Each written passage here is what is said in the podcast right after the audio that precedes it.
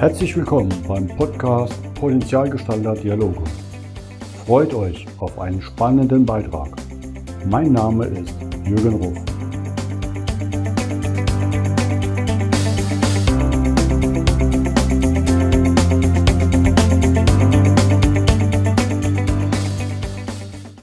Willkommen zum heutigen Podcast. Bei mir zu Gast ist heute Carsten Draht aus Heidelberg. Hallo Carsten. Hallo Jürgen, grüß dich. Danke, dass ich hier sein darf.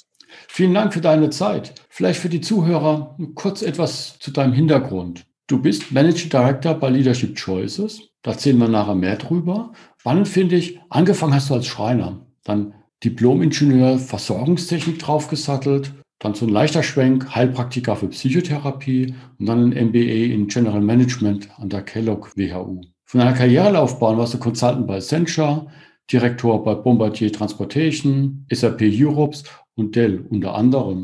Und mittlerweile führst du ein Unternehmen mit 140 Coaches weltweit. Wie kommt das? Ich meine, das ist ja, ja, man mit Holz hat auch Leben, sagt man, ne? Und jetzt arbeiten mit Menschen. Vielleicht ist da schon bei beiden eine Wärme drin, aber wo ist da der Faden, frage ich mich. Tja, der Faden ergibt sich so, wenn man nach hinten schaut. Aber ich äh, kann mir schon vorstellen, dass man, wenn man von außen drauf schaut, das so ein bisschen aussieht wie ein äh, doch sehr ungerader Lebenslauf. Aber für mich hatte das alles total viel Sinn gemacht. Also nach dem Abitur wusste ich nicht, was ich machen sollte. Ich wurde überraschend ausgemustert. Ich hatte mich eigentlich auf Zivildienst mit Blinden gefreut ähm, und äh, ja, wurde ausgemustert. Das hat mich kalt erwischt. Da wusste ich nicht, was ich tun sollte. Hatte mhm. überhaupt keine Ahnung, was ich studieren wollte. Und dann habe ich gedacht, okay, ähm, Handwerk hat goldenen Boden, da machst du nichts falsch, entweder Steinmetz oder Schreiner. Und habe mich dann nach vielem Hin und Her, weil ich überhaupt nicht verstanden habe, wie Handwerk funktioniert, äh, für eine, habe eine gute Schreinerei gefunden, in der ich auch richtig viel gelernt habe habe dann noch so einen parallelen Betriebsassistenten gemacht. Das gab es damals noch, das ist so eine Art halber Meister für Gymnasiasten, so parallel irgendwie mit, am Samstag. Und da habe ich total viel gelernt und habe so meine Liebe für Technik und, und Handwerk und Machen und Bauen. Also mein Vater war ein ganz lieber Mensch, aber der konnte keinen Nagel in die Wand schlagen, ohne dass es eine Krise gab. Und ähm, das so dieses diese Kompetenz, die fand ich total toll. Und dann habe ich ähm, kam ich auf die Idee, mh, hm, was die Welt braucht, sind eigentlich Menschen, die Technik verstehen und sie gut einsetzen. Und ich wollte in den Entwicklungsdienst mhm. und wollte nach Afrika und äh, Blockheizkraftwerke bauen und Solaranlagen und dieser Dinge. Und dann dachte ich mir, was kann man da studieren? Und ähm, Versorgungstechnik klingt zwar total langweilig, aber der wesentliche Punkt dabei waren regenerative Energien. Das war der Grund, weswegen ich studiert habe. Dummerweise war innen drin nicht, was außen drauf stand. Ähm, es war halt ein ganz klassisches Studium. Der Grundstudium war Maschinenbau und äh, dann waren halt ein paar Anwendungsfälle. das hat mich nicht sehr inspiriert. Ich bin, bin kein besonders guter Ingenieur, habe ich dann gelernt. Und ich wäre, ich hätte ganz, ganz sicher hingeschmissen, hätte ich nicht ähm, tolle äh, Leute kennengelernt, und mit denen zusammen einen Verein aufgebaut, der sich mit dem Thema Management mhm. und Führung auseinandergesetzt hat. Ähm, ich bin von Hause, ich bin von Hause aus eher so linksalternativ angehaucht und ähm, so sagte man das damals. Heute ist das ja eine andere, ne, hat sich ja irgendwie verschoben, aber ne, gegen Kernkraft und gegen NATO-Doppelbeschluss demonstriert und all diese Dinge. Und ähm, die Wirtschaft, das war so der Feind, das war das Feindbild. Und ähm, dann haben wir halt äh, Kaminabende organisiert mit Managern aus der Region und ich habe gemerkt, boah, das sind irgendwie beeindruckende Persönlichkeiten ich kann die gar nicht als Feindbild sehen. Die übernehmen Verantwortung, die gestalten, die haben schwere Entscheidungen zu treffen. Das ist echt nicht leicht, was die machen. Ähm, die können wirklich hier, ne, das ist, die, da kann man was sehen, das ist das Werk. Wir waren da bei einem Werk in Trier, wo ich studiert habe, Leis Bucher, die haben äh, Schienen hergestellt und Weichen. Also so, die haben dann so Metall gehobelt. Das war unglaublich beeindruckend, wie dann die rotglühenden Metallspäne abgefallen sind. So, also long story short, da habe ich das, die Nähe zur Wirtschaft irgendwie mhm. ähm, gemerkt und auch so, ich war dann irgendwann vor Vorsitzender von diesem Verein, habe so gemerkt, okay, der Draht, der rutscht irgendwie immer in Richtung Führung, ähm, der muss irgendwie nach vorne, der muss gestalten. Ähm, habe mich dann auch selber ähm, ein bisschen besser kennengelernt und habe dann gesagt, so, also ich brauche ich brauch hier noch mehr BWL-Know-how, das ist alles nichts und wollte dann noch einen Wirtschaftsingenieur aufsatteln und habe dann aber gemerkt, nee, es macht viel mehr Sinn, erst in die Unternehmensberatung zu gehen. Da war ich bei Anderson Consulting, heute Accenture und ähm, habe dann dort im Anschluss ähm, meinen Executive MBA gemacht in der Kellogg Business School in Chicago und der WHU in Fallen da und das war eine hoch, hoch spannende Geschichte. Bin dann danach abgeworben worden und war dann bei Bombardier zuständig für die weltweite Einführung von SAP. Kennst du ja auch so ein bisschen. Und ähm, äh, das war für mich so die, das Führungs, äh, wie soll ich sagen, Gesellenstück. Ähm, ich war 32, hatte 200 Leute zu führen. Ähm, wir hatten teilweise acht parallele Einführungsprojekte. Es gab jede Menge Ärger, Eskalationen, du kennst das. Und ähm, da bin ich auch in jede Menge politische Fettnäpfchen reingetreten, habe Führungsfehler gemacht, ähm, habe wirklich mich teilweise dumm verhalten, habe mich von meinem Ego treiben lassen und äh, hatte dann die etwas bessere Idee, mich von einem Coach begleiten zu lassen. Das war damals noch sehr ungewöhnlich. Ich meine, die Fehler dem Alter sind ja eigentlich ja auch erwünscht fast. Ne? Also brauchen wir irgendwo. Nicht erwünscht, aber nicht alle, aber man, man lernt ja dadurch. Ne? So, nicht alle sind karrierefördernd, mhm. manche sind karrierebeendend. Ja? Mhm. Ähm, oder zumindest mal brechend. Mhm. Und äh, tatsächlich war es dann auch so, also ich habe dann zwar mit dem Coach gearbeitet, das war auch alles super, aber schlussendlich spitzte sich das Ganze politisch so zu, dass ich zu irgendeinem Zeitpunkt gefeuert wurde. Ähm, okay. Und zwar mhm. war das eine reine politische Geschichte. Ähm, ich hatte nicht, mich nicht gut genug um das Thema Stakeholder Management gekümmert. Äh, das habe ich auf die harte Tour gelernt. Ich habe mich um meine Mannschaft gekümmert, weil das für mich das Wichtigste war, weil die halt die ganze Arbeit machen sozusagen. Und äh, habe aber das Hinterland nicht bestellt und habe damit auch der Mannschaft einen schlechten Dienst erwiesen. Und das, mhm. ne, das muss man erstmal an sich ranlassen, diese Erkenntnis, auch dass man selber dazu beigetragen hat. Natürlich war jemand hier im Hintergrund ähm, am Stimmung machen, aber ähm, dennoch habe ich die Angriffsfläche geboten. Und das war ähm, eine wichtige Erkenntnis. Damals fand ich das ganz, ganz schlimm. Das war für mich eine riesengroße Krise in meinem Leben. Kann ich mir gut vorstellen. War dann von jetzt auf gleich zu Hause, wurde dafür bezahlt, dass ich nicht mehr zur Arbeit komme. Und ähm, meine damalige Frau sagte dann immer zu mir, Mensch, du wolltest doch immer ein Sabbatical haben, jetzt hast du dein Sabbatical. Ich dachte, ja gut, habe ich mir ein bisschen anders vorgestellt. Aber das war so die Initialzündung zu meinem ersten Buch. Mhm. Und da habe ich äh, sozusagen diese Erlebnisse verarbeitet. Ich war komplett im Opfermodus und das Buch heißt auch genau so, Überleben in SAP-Projekten, also voll das Opfer, äh, der Opfertitel. Ähm, aber es war so eine Art Selbsttherapie für mich, ähm, um sozusagen auch mit dieser empfundenen Ungerechtigkeit umzugehen. Und und aber auch zu dem Ergebnis zu kommen, hey, nee, komm, du hast da auch äh, selber ein gut Stück zu beigetragen. So, dann habe ich angefangen, mich mit dem Thema Coaching selber zu beschäftigen, weil ich habe gemerkt, das Thema Emotionen kann ich nicht gut adressieren ähm, als Ingenieur ja, oder als, als MBA. Ich habe das nicht gelernt und es traut sich, ich habe es auch nicht getraut. Und bei SAP-Projekten, wenn man also, oder bei Change-Projekten im Allgemeinen, wenn man alles auf links dreht, dann sind ja ganz viele Emotionen im Spiel. Das hat ja mit Fakten ganz wenig zu tun, mit Technik noch viel, viel weniger. Und ähm, deswegen habe ich angefangen, mich mit dem Thema Coaching zu beschäftigen. Mhm. Habe dann, ähm, irgendwie mag ich es immer gerne gründlich, habe dann nicht eine gemacht, sondern gleich vier verschiedene Coaching-Ausbildungen von NLP, humanistisch, systemisch, Team-Coaching, also so verschiedene Ansätze haben mich dann über die nächsten Jahre begleitet und bin dann nochmal einer Versuchung erlegen und war dann schlussendlich ähm, europäischer Managing Director bei Dell, zuständig für das Consulting-Geschäft. Das klingt toll, aber Dell ist halt keine Consulting-Firma. Das heißt, ich war nicht Kernkompetenz, sondern Dell hat zu dem Zeitpunkt so ein Stück Beratung verkauft. Die haben halt in Stück gedacht. Ne? So. Und das hat einfach überhaupt gar nicht gepasst äh, mhm. von der Mentalität her. Und ich kannte Leadership Choices schon vor der Gründung quasi. 2008 wurde das gegründet. 2000, seit 2006 war ich in der Vorgängerorganisation schon mit dabei als freier Mitarbeiter und habe dann nach langem Rumgehühner, weil natürlich super Gehalt, super Titel, alles super ähm, und Familie, vier Kinder, ähm, Haus, aus, das Ganze, ne, so, und ähm, was machst du, was machst du, was machst du? Und schlussendlich habe ich dann gesagt, nee, ich folge meinem Herzen und traue mich jetzt einfach mal, ich höre auf rumzuhühnern und bin gesprungen und bin dann 2010 rausgegangen bei Dell, das weiß ich noch, wie sich das angefühlt hat. Das war ein ganz, ganz tolles Gefühl, nichts gegen Dell, tolle Leute, aber es war nicht mein Weg und ähm, bin dann eingestiegen bei Leadership Choices und war dann, das, damals war die Firma noch super, super klein. Es, wir haben im Wohnzimmer uns getroffen mhm. ähm, ähm, und, und ähm, ich hatte so das Gefühl, ich muss noch mal tiefer rein und habe mich dann entschieden, einen Heilpraktiker für Psychotherapie zu machen, äh, weil das die einzige Ausbildung ist ohne Psychologiestudium, wo man sich mit dem Thema Psychotherapie ähm, ausführlicher beschäftigen kann. Ich finde, es ist so ein bisschen wie so ein MBA für Psychotherapie. Also du kannst mhm. nichts richtig, aber du hast ein großes Überblickswissen über Pharmakologie, über Therapieverfahren, über rechtliches. Also du bist ganz gut aufgestellt und das fand ich super. Und da bin ich über den, das Thema Resilienz gestolpert. Mhm. Und ähm, das hat mich fasziniert, weil ich, ich hatte während meiner Zeit bei Bombardier auch einen Hörsturz, weil ich der Meinung war, ich muss neben dem ganzen Job, der eh schon stressig ist, mit acht Flügen die Woche, muss ich noch einen Ironman machen und dafür auch noch trainieren. Und ähm, irgendwann war es dann halt zu viel und der Körper hat gesagt, so jetzt ist gut, ich habe dann den Ironman trotzdem gemacht, aber das, äh, der Hörsturz war halt da, ist jetzt auch alles wieder gut, aber das war schon so eine Grenzbelastung und da habe ich so gemerkt, hm, dieses Thema Resilienz, das interessiert mich wirklich, weil ich bin schon so eine Heißdüse und ähm, gehe gerne an meine Grenzen und auch mal so einen Tacken darüber hinaus und das wollte ich gerne verstehen. Und dann habe ich angefangen, ähm, mich damit zu beschäftigen und ähm, das wurden dann auch die nächsten Bücher. Wir haben uns da ja auch, kann man sagen, getroffen vor einigen Jahren ne, zu dem Thema, wo du auch deinen Vortrag bei mir gehalten hast. Genau, genau, ja. Was sehr spannend ist. Ja, das war, ist, also ist immer noch ein spannendes Thema, ja. gerade jetzt in dieser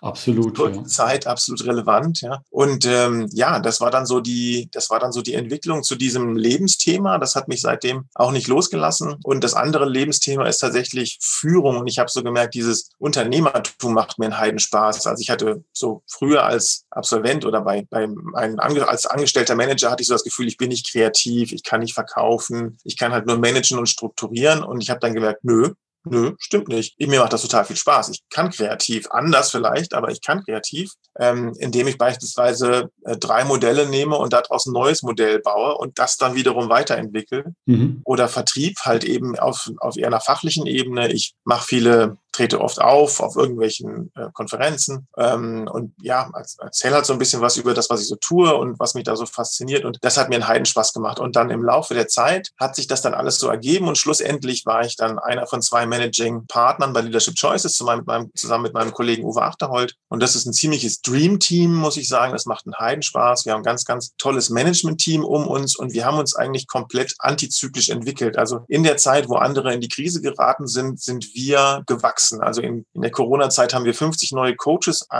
ongeboardet. Jetzt kommt der nächste Batch mit 25. Ähm, mhm. Sehr internation starkes internationales Wachstum. Und dieses Thema Führung von einer solchen Organisation macht mir einen Heidenspaß, weil wir können niemandem sagen, was er tun und lassen soll. Funktioniert einfach nicht. Die sind alle frei, die sind alle Profis, die sind alle erfahren, die, die wissen alle, wie gute Führung sich anfühlt. Und wenn das keinen Spaß macht, dann kommen die einfach nicht, die Leute. Ja? Und das heißt, wir müssen eigentlich einen Ort kreieren, organisieren, wo Leute dabei sein wollen, wo Leute mitmachen wollen, wo es Spaß macht, wo man Mensch sein kann, wo man wachsen kann, wo man auch mal heulen kann, wo man Freunde finden kann. Und das macht mir einen Heidenspaß, ähm, das mhm. zu kombinieren mit Business. Und ähm, in, äh, ich fühle mich wirklich total privilegiert. Ich habe quasi das Gefühl, ich darf Bücher schreiben über ein Thema, zum Beispiel organisationale Resilienz. Also die resiliente Organisation ist mein letztes Buch. Und dann darf ich ein Unternehmen mit aufbauen und führen und versuchen, ob man das zu einer resilienten Organisation entwickeln kann. Also wie geil ist das, dass du Theorie und Praxis irgendwie unter einen Hut bringen kannst. Ja, also das macht mir total viel Spaß und bin da auch super dankbar für. Und äh, ja, also das ist so in a nutshell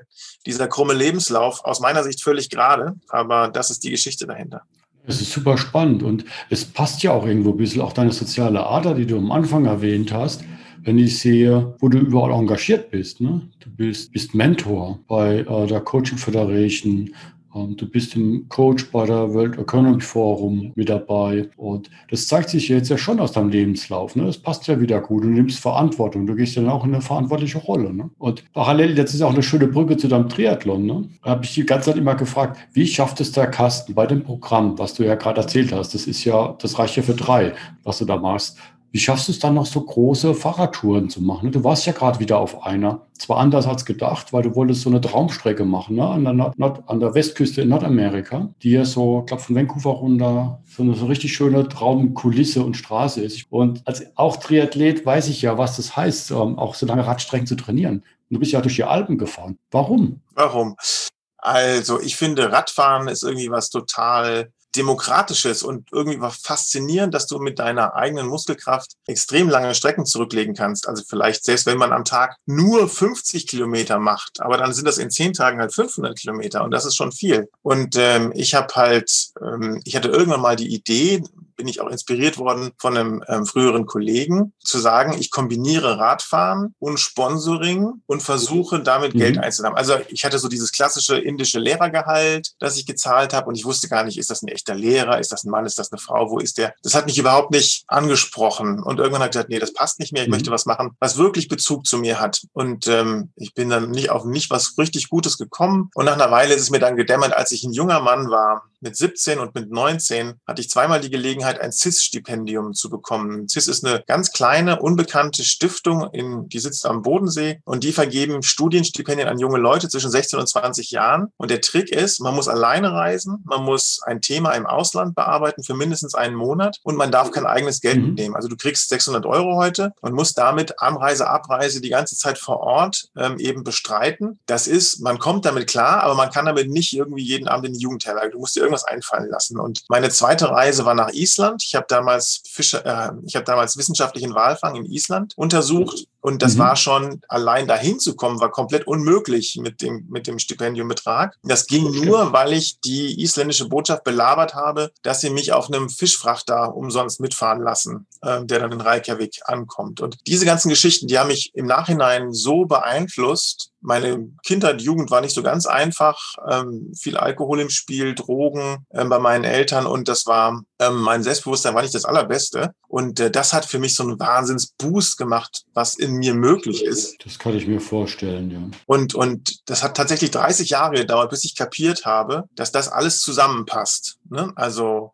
so meine leichte Tendenz zu Grenzbelastungen, die soziale Ader, das, was ich bei CIS gelernt habe, das Thema Resilienz. Und dann kam ich auf die Idee, yo, alles klar, ich fahre für CIS Fahrrad. Und ich lerne gerne und dann habe ich gedacht, okay, dann kannst du lernen, wie geht Social Media, wie geht Marketing und Drohnen fliegen, weil ich musste ja mich selber filmen oder ich dachte, ich musste mich selber filmen und das macht man am besten mit einer Drohne. Und dann probiere ich dann über, versuche neue Sachen zu lernen. Und die erste Tour nach, war nach Verona und dann habe ich noch eine Tour gemacht ähm, runter ans Mittelmeer, zweimal über die Alpen drüber und habe so gedacht, okay, das wird jetzt irgendwann langweilig, immer hier in derselben Ecke rumgurken. Es gibt auch schöne Ecken. Aber wovor hast du Angst? Angst. Und dann bin ich zum Ergebnis gekommen, wovor ich richtig Angst hätte und was ich total geil fände, ist mit dem Fahrrad um die Welt zu fahren. Mhm. Und dann habe ich gedacht, yo, dann machen wir das.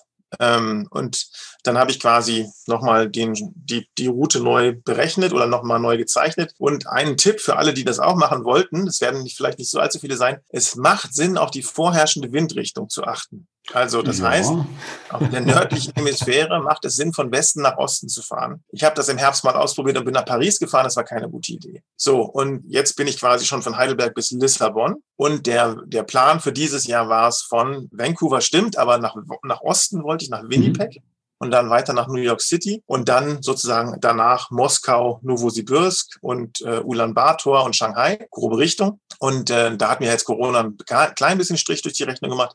Aber im Nachhinein war das auch für was gut. Denn nach vielem Rumiterieren geht das vielleicht doch noch und kann ich vielleicht durch Kanada oder doch USA. Aber da war ganz klar, nee, das funktioniert überhaupt nicht. Das ist auch nicht gut. Das, das passt auch nicht in die Zeit, jetzt irgendwie ein Risiko einzugehen, seine Gesundheit zu gefährden oder ein Gesundheitssystem zu belasten. Und dann habe ich gesagt, gut, dann fahre ich einmal um Ostdeutschland rum weil Ostdeutschland kenne ich nicht. Mhm. Gib's zu, ich kenne die großen Städte natürlich, aber die Provinz kenne ich nicht. Und deswegen bin ich dann von Heidelberg quasi nach Zittau äh, mehr oder minder gefahren. Zittau ist so, dass, wenn man sich die Karte vorstellt, das ganz rechts, das Zipfelchen ganz rechts unten ist schon halb in Tschechien quasi. Mhm. Und ähm, bin dann von dort die Oder-Neiße, ähm, den Oder-Neiße-Radweg bis zur Ostsee, von der Ostsee dann rüber nach Lübeck, Travemünde und dann an der innerdeutschen, ehemaligen innerdeutschen Grenze zurück bis Hof in Bayern und dann wieder zurück. Das sind auch 2500 Kilometer, also dieselbe Entfernung wie Kanada. Und habe aber viel über Deutschland gelernt. Also ich habe auch gelernt, dass es sowas gibt wie strukturelle Armut in Deutschland. Das ja. war mir so tatsächlich nicht bewusst. Mhm. Ähm, ich habe Dörfer gesehen, wo es keine Straßenbelag gibt in der Straße. Ne? Gerade im Osten ja. zum Teil. Ne? erschreckend. Mhm. Also je weiter du nach Osten kommst, also Thüringen ist noch alles gut, das sieht alles top aus, die Leute haben Arbeit, die Geschäfte sind auf, aber je weiter du an die polnische Grenze kommst, desto schlimmer wird's. Und dann siehst du so echt so Ortschaften, wo du denkst, hier willst du wirklich nicht abgemalt sein. Ja, also ja.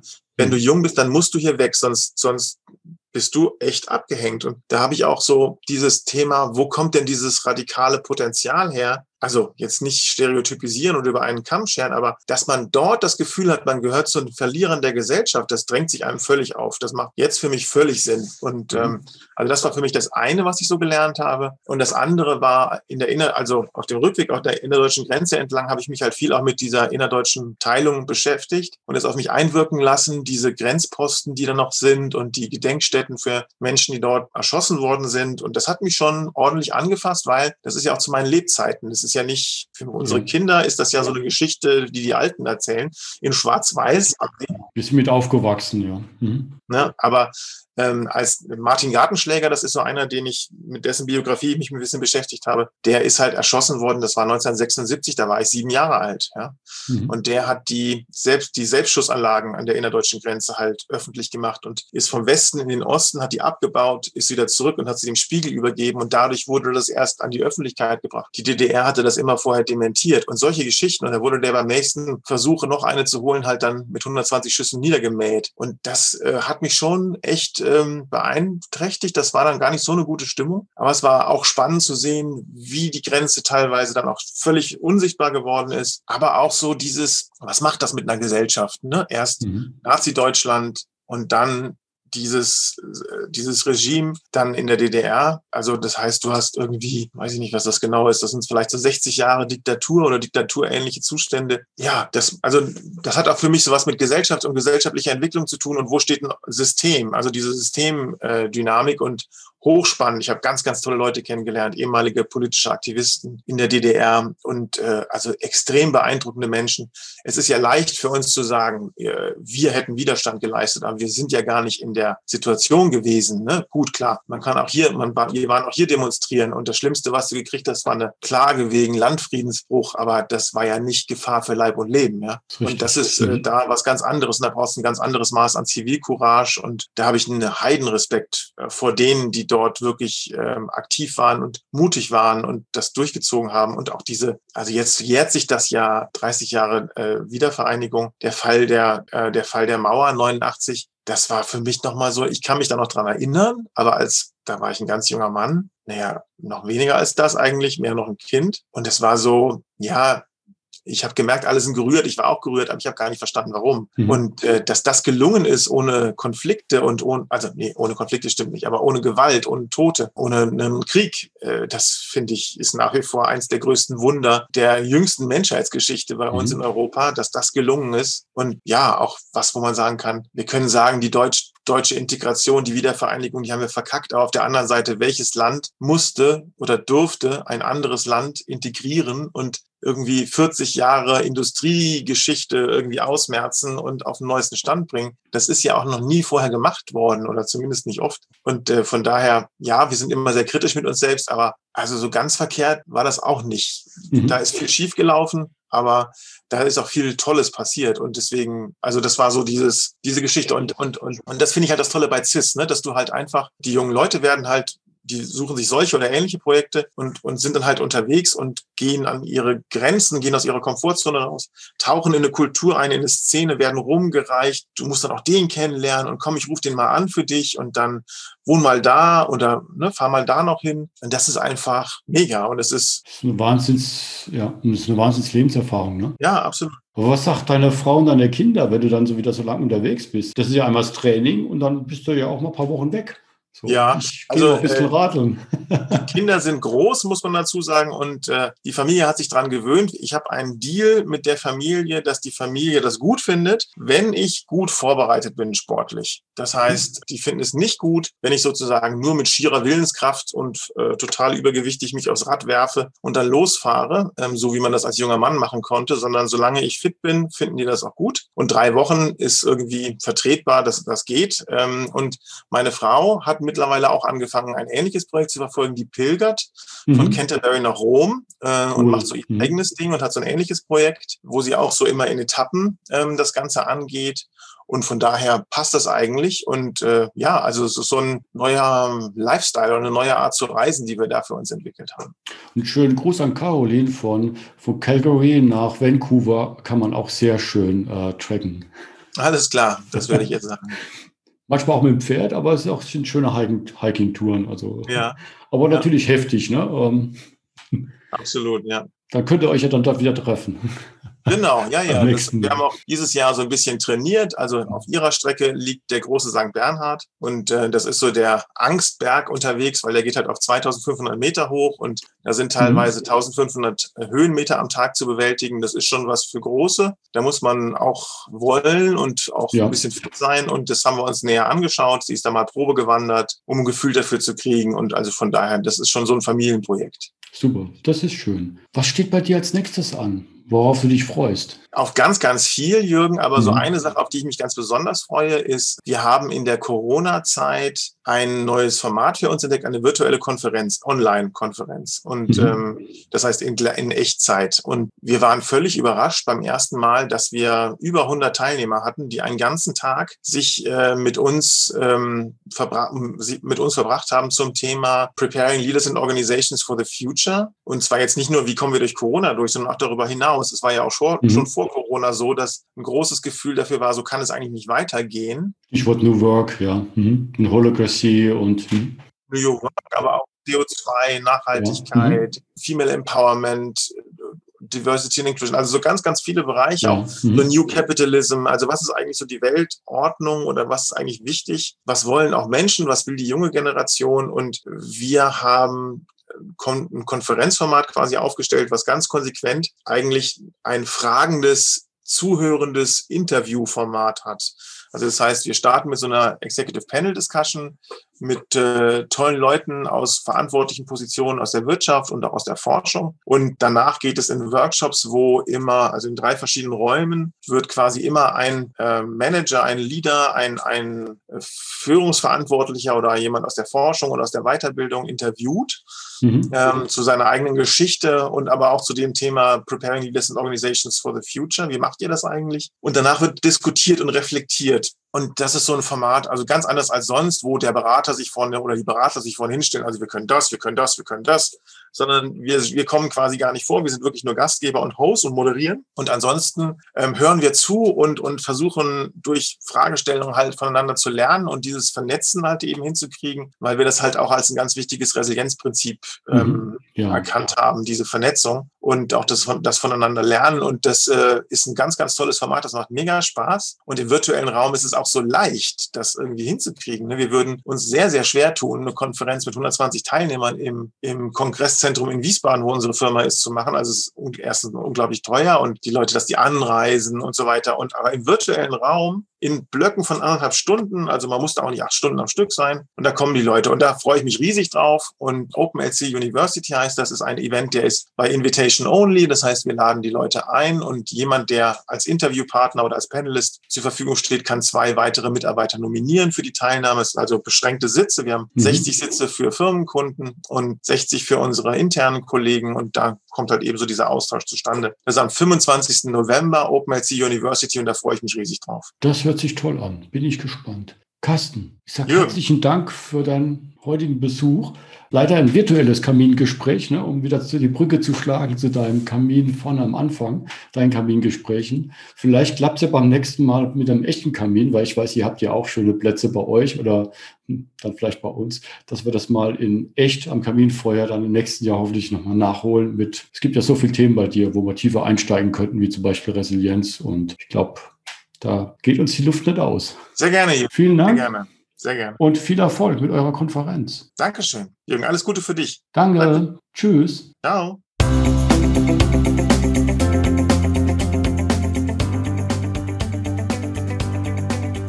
Das war der Podcast Potenzialgestalter Dialoge von jürgen.ruf.consulting. Vielen Dank, dass du vorbeigeschaut hast. Mache dir einen wunderschönen Tag.